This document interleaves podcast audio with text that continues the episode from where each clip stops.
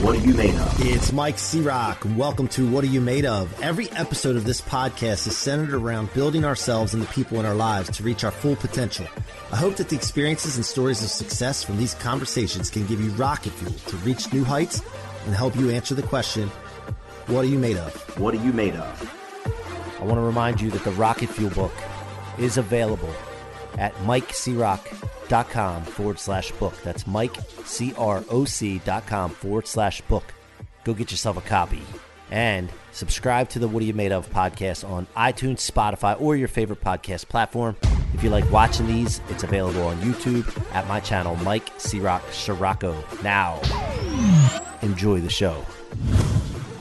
Welcome back to another episode of What Are You Made Of with your boy, the unstoppable Mike C-Rock. You guys can be unstoppable too. All you got to do is go get my book, Rocket Fuel, Convert Setbacks, Become Unstoppable. That's at mikecroc.com forward slash book, mikecroc.com forward slash book. And the forward was written by none other than Grant Cardone, who talks about how the rocket fuel concept or law of converting setbacks to become unstoppable has affected him in his life and his business. So go get that book, guys. Become unstoppable like your boy. And today I brought on a friend of mine that I met on Clubhouse in an awesome room. It was about, I think, entrepreneur dads or something, or it was like a Sunday morning room. And, you know, I've met some of the most just great people on Clubhouse. And I think that there's a, the, a truth to the law of attraction, of course, because you start coming and getting attracted via people that you already know to other great people. So uh, I met Mike Diamond in a clubhouse room. And I said, after hearing this story, dude, you're coming on my show, man. I don't even think I asked. I just told him, you got to come on the show. So Today we have Mike Diamond. Mike, welcome to the show. Thanks, Mikey. Thank you so much for having me. So, uh, first of all, I want to thank you for coming on and uh, for the opportunity to develop a relationship with you. I appreciate that, man. And we start this show with a little tradition of asking our guests, "What are you made of?" That's a good question. Well, I come from a really, really crazy background. I was born in Perth, Western Australia, and I suffered a lot of trauma, a lot of mental and physical abuse.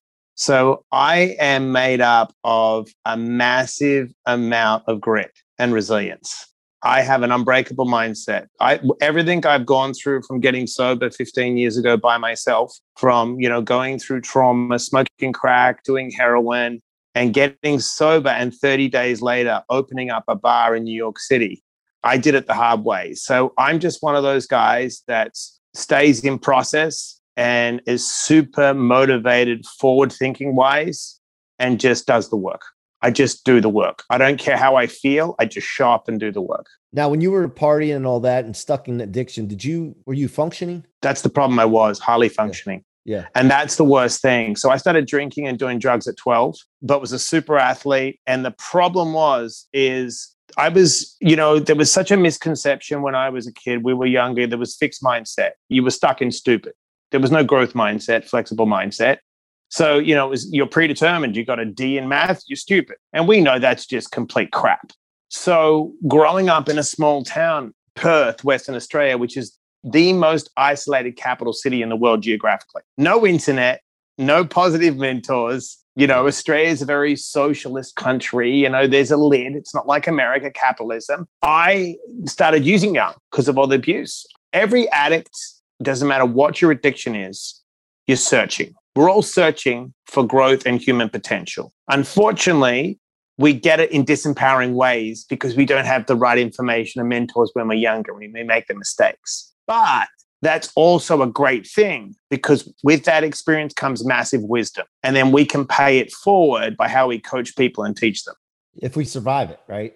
If we survive True. Because look, and I've, some I've people don't. Yeah. I've been there. I mean, I, I, lost my way. My intentions went to the wrong direction. When I got to college, I never drank a beer until I was 18 years old. And I went to college and I was so proud of that, man. I was so proud I didn't party. And I was a football player and I was on the right track. And I said no when people offered over and over and over again. And I got to college and I saw women and because I came from a small town, there was ladies there, but I didn't see the type of girls, I guess, and the party, it was just like, where's the party? Where's the girls? You know, you know how. The, so my attention immediately went to that, and I, I lost my way for about five years. And luckily, I didn't. I didn't have to go to rehab, but I was in the scene, man. And it was the thing, like every night, every weekend, and telling myself, I'm done. I'm not going to do that again. And the next night, coming to in a trance in front of a urinal, coming to and saying, I'm messed up again. Like this is crazy. I'm not this type of person.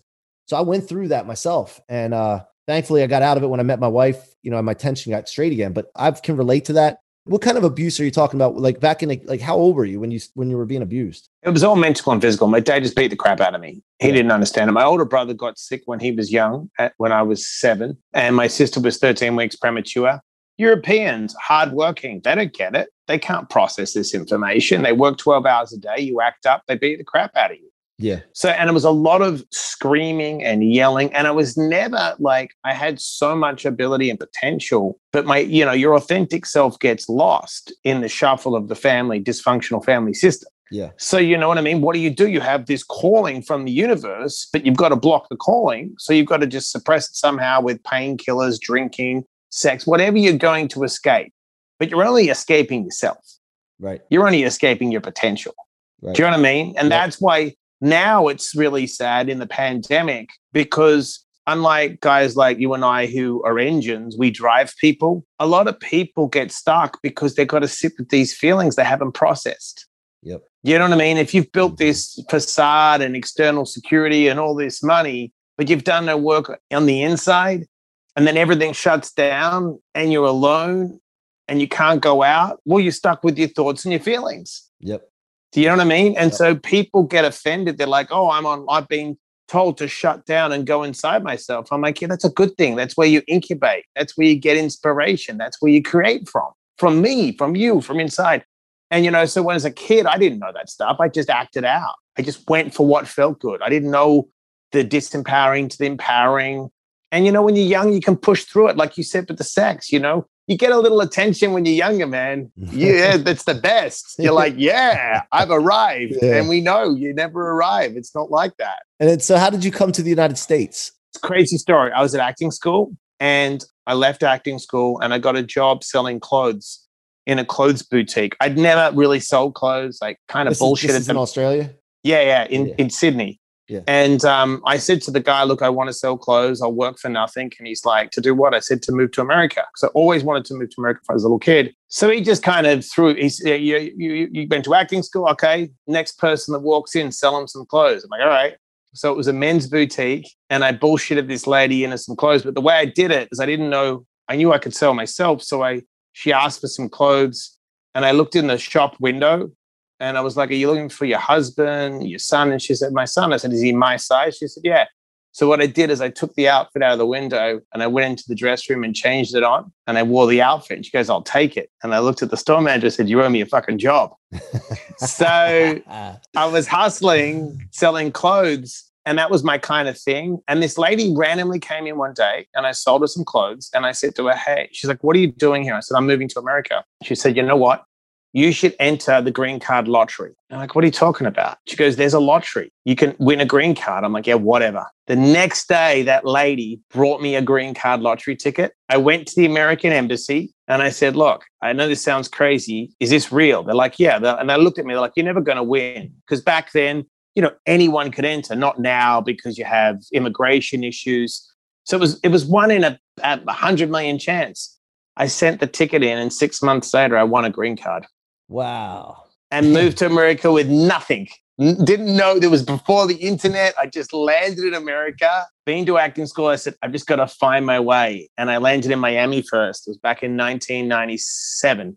And mm-hmm. yeah, just like hustled my way through acting school and took jobs and just all law of attraction. If it felt right, I went with it and just and just had the philosophy of just work, work, work, work, work. I never took days off. I just worked.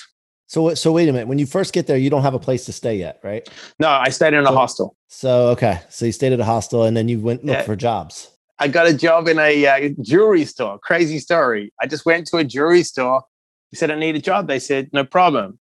The next day, I'm selling jewelry, and this cool kid comes in and he said, Hey, man, what are you doing here? You look pretty cool, like tattoos and stuff. And I was like, Oh, I just working. I'm a musician, an actor. He said, You should work in a nightclub down the street. I'm like, Yeah, I hate nightclubs. He said, They'll pay you 250 bucks a night. Back then, my apartment was like 300 bucks. I'm like, 250 a night to work in a club? I'm there. I'm your guy.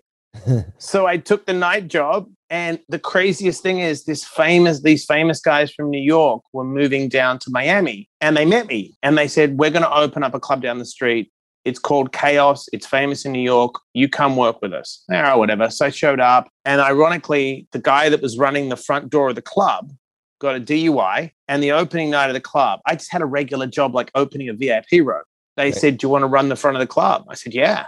And they gave me the job on the spot. Holy shit, man. Oh yeah, it was crazy. And so I went from nobody knowing me to the guy that you had to get in and get by. But what I did back then was really good. So I always wanted to do acting music and moved to New York. So I was doing auditions. Anyone, so I met you, I would I would give you my card, get your card, and I had books and write down everyone's number and what you did. So if you're in real estate or you did this, I would write it down. Every week I would just call you, check in. Just check in. I created my own little database ironically, this big producer came in named David Frankel, who did the show uh, The Devil Wears Prada, Sex and the City, and they were looking for a musician. And he said, Look, I think you should audition for the part. And I got the part. It was on CBS. And with that, I moved to New York. Gotcha. Gotcha. And then I became the guy in New York that was running all the hot clubs. And I a- adapted the same strategy of always networking because it was before social media. Like Right. I would just call people, did parties, and then just I just kept I kept both worlds. Like I kept the music acting world, but I also kept the club world because I could I could balance in both and just pull from each one. Gotcha. And then you started meeting some famous people, celebrities, things like that, and then developed Yeah. relationships. And then you even developed a relationship with Scott Weiland, right? From Yeah, yeah. Pilots at some point. And then tell me about that story. So that was crazy. So there was there's a band called Fuel, and Brett Scallion and I were really good friends. We were very close, and Brett said, "Look, I'm friends with Duff and Scott, and they just formed Velvet Revolver." And I was like, you know what? We should open a bar in the city. So I found a spot, and then we called it Snitch, where we'd snitch out a password. And he was friends with Scott and Duff, and we all met, and they became partners with us. And me and Scott became really close. We became really close friends. But the crazy thing, Mike, is at the time I introduced Ami James to this guy Charlie because we were shooting a show and they created Miami Ink.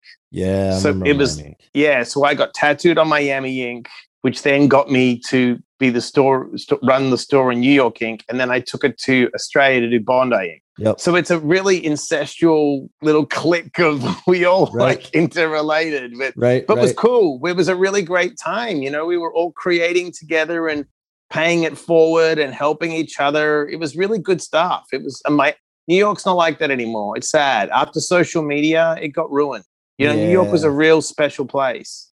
Yeah. And then and now, especially after COVID, too, everybody leaving and stuff is totally different, too, man. Yeah, it's it's not good. I wanted to take a quick break here to remind you that my book, Rocket Fuel, is available for sale now at mikecroc.com forward slash book. That's mikecroc.com forward slash book. Go get a copy and share it with your friends and family. It will change lives, guys. I will not let you down. Now, back to the show. So, I guess my next question would be regarding like partying and things. Like, do you think that you would have been able to, if you were sober and clean back then, what would have been different as far as developing some of the relationships and things?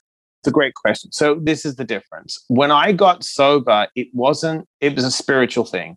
Scott was fighting with his wife and I could, I just looked at my life at a, in a different perspective, going, hold on, I came from nothing. I'm here. I'm doing way too much blow and drinking too much. And I was attracting the wrong business partners, not them, just other people, too many bleeders. Mhm. You know what I mean? Yep.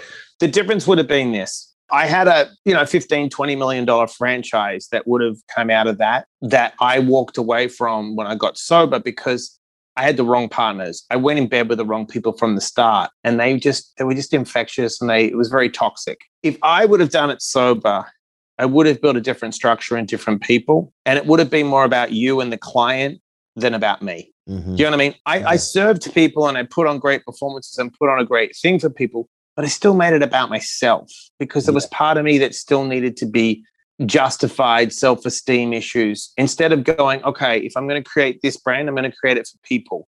I'm going to build this franchise for people to eat at, drink at, feel good, and get an experience to help them, not me. Right. Serve you, not me. And that would have been the difference if I wasn't using. Do you know what I mean? About- yeah, and yeah. some of the relationships that you did have that end up being good relationships, not the bleeder or the drainer people, but the good ones. Would you have been able to get into those relationships and develop those if you had been clean and sober, though?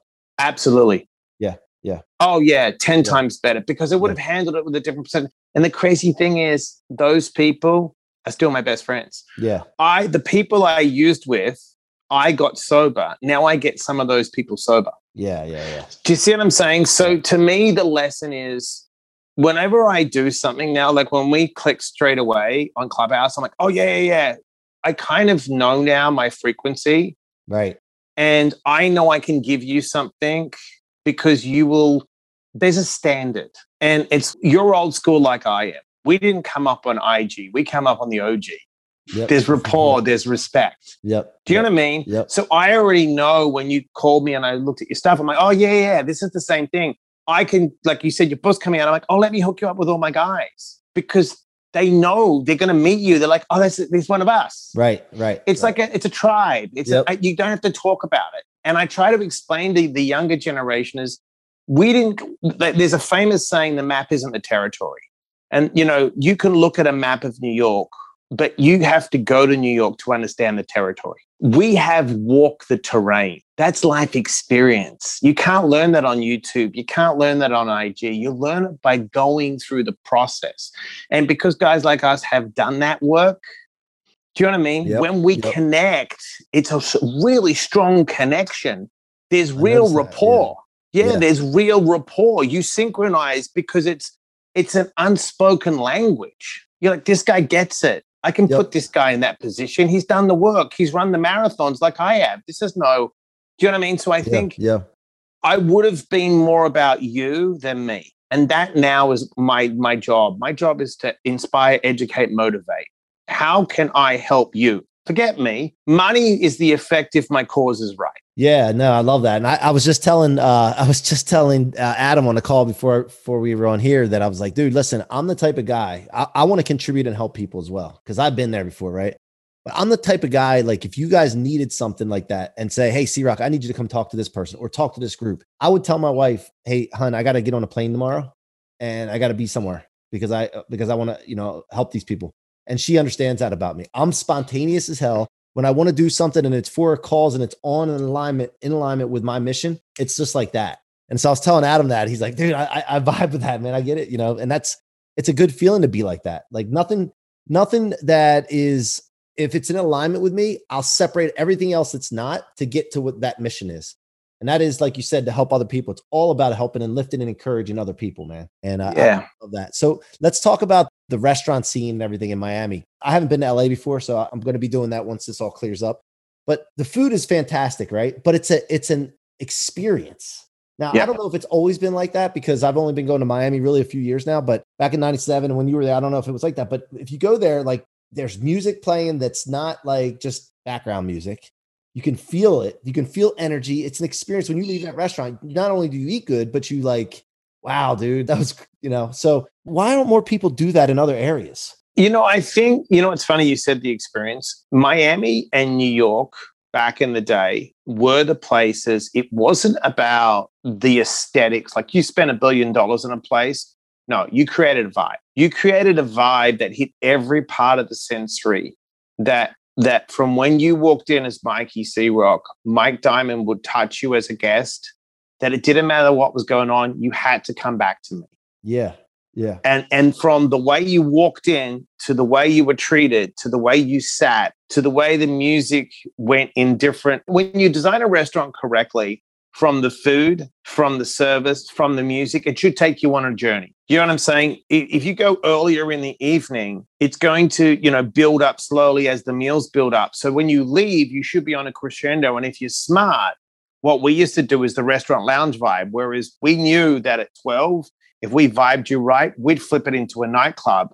Mhm. And that's what our place in Pangaea was. And that's what a place called the Living Room was, which was famous. It was the top place in the world yeah, because you start with dinner and you didn't want to leave. And then we'd flip the tables into bottle service. And then we had you at eight o'clock till four in the morning. yeah, yeah. And that's an incredible experience. Yep, yep. Do you know what I mean? And Yeah. that's really, it's very European. That's what they do back in the day in the Greek islands. And that's what they used to do in Paris and that niche, Nice and Barcelona.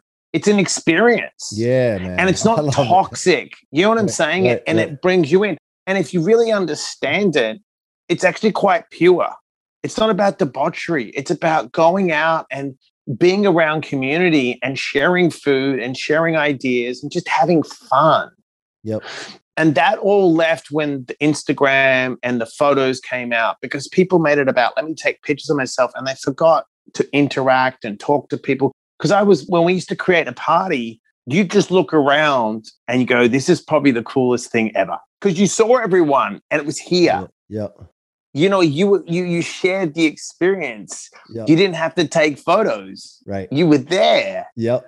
So, you know, good restaurant, good restaurants and good lounges, they create this special vibe. And when you walk in, you just, it's just right. You're like, I want to be here and I don't want to leave Yeah. And I just don't understand why people don't pick up on that in other places. It's just because it becomes because because it becomes about corporate and money. Do you know what I mean? Not about Yeah. vibe. yeah. See, I think when I created places, I always thought about the consumer. And my thing was if I can bring an experience to this day, people talk about it.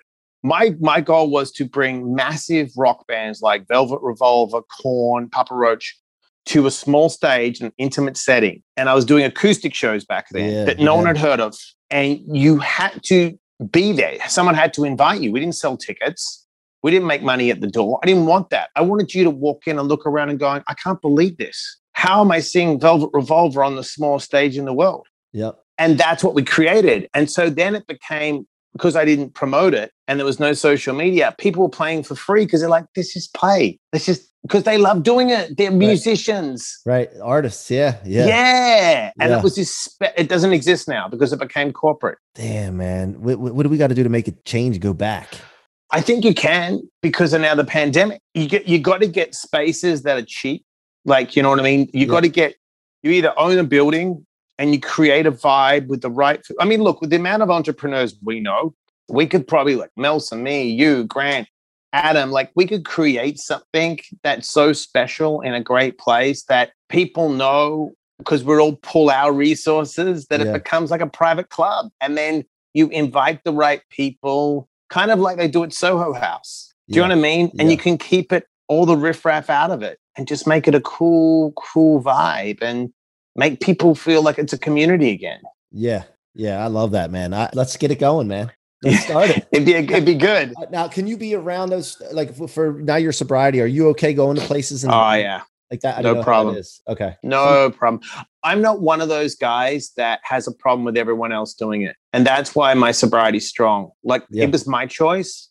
And I do my wife drinks. She doesn't drink hard. I actually don't care if people drink around me. I like people to have fun. I'm one of those guys that got sober and opened a bar because it was my thing. I was like, I can't do it anymore. And I'm honest with myself, man. I like, I don't drink like a normal, I don't do anything like a normal person. I ran Right. 30 half marathons in 30 days after stomach surgery, like an idiot. I love it. Love Do you know that's an addict? But yeah. but I but I embrace the fact that I'm an addict and I can't drink and do drugs, but I take that energy into now doing interventions or Yeah. reading or writing or Yep. You see what I'm saying? I So talk about that all the time, man. Like, if Yeah. you, if you're an addict, dude, addict on something that can make an impact, you know, and- Exactly. and you'll be the best at it. You know, that's that's what I look at with. I've seen it over and over again. I'm, you know, even myself, I have addictive uh, behavior, but it's now it's on the right thing, and now it's like, you know, I relate addiction to being stubborn because if you look at something and it, it, an addict is,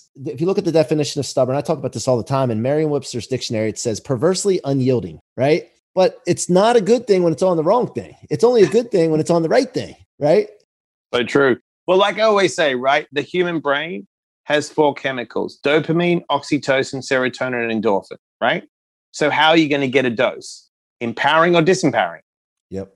Yep. Cocaine will give you a hell of a dose. Yep. So, so will like, you know, porn and different sex, but we know that's disempowering, right? But Mhm. then, okay, so if I substitute the Coke for exercise and good food, can still drink a little coffee, do meditation. Oh my God, I'm getting an empowering dose yeah. and I'm not getting burnt out, right? So I always look at what's the driver because we're all looking to avoid pain and gain pleasure, right? Mhm. So what's the driver? How do I associate pain and pleasure? You and I know how to delay gratification, okay? Yeah.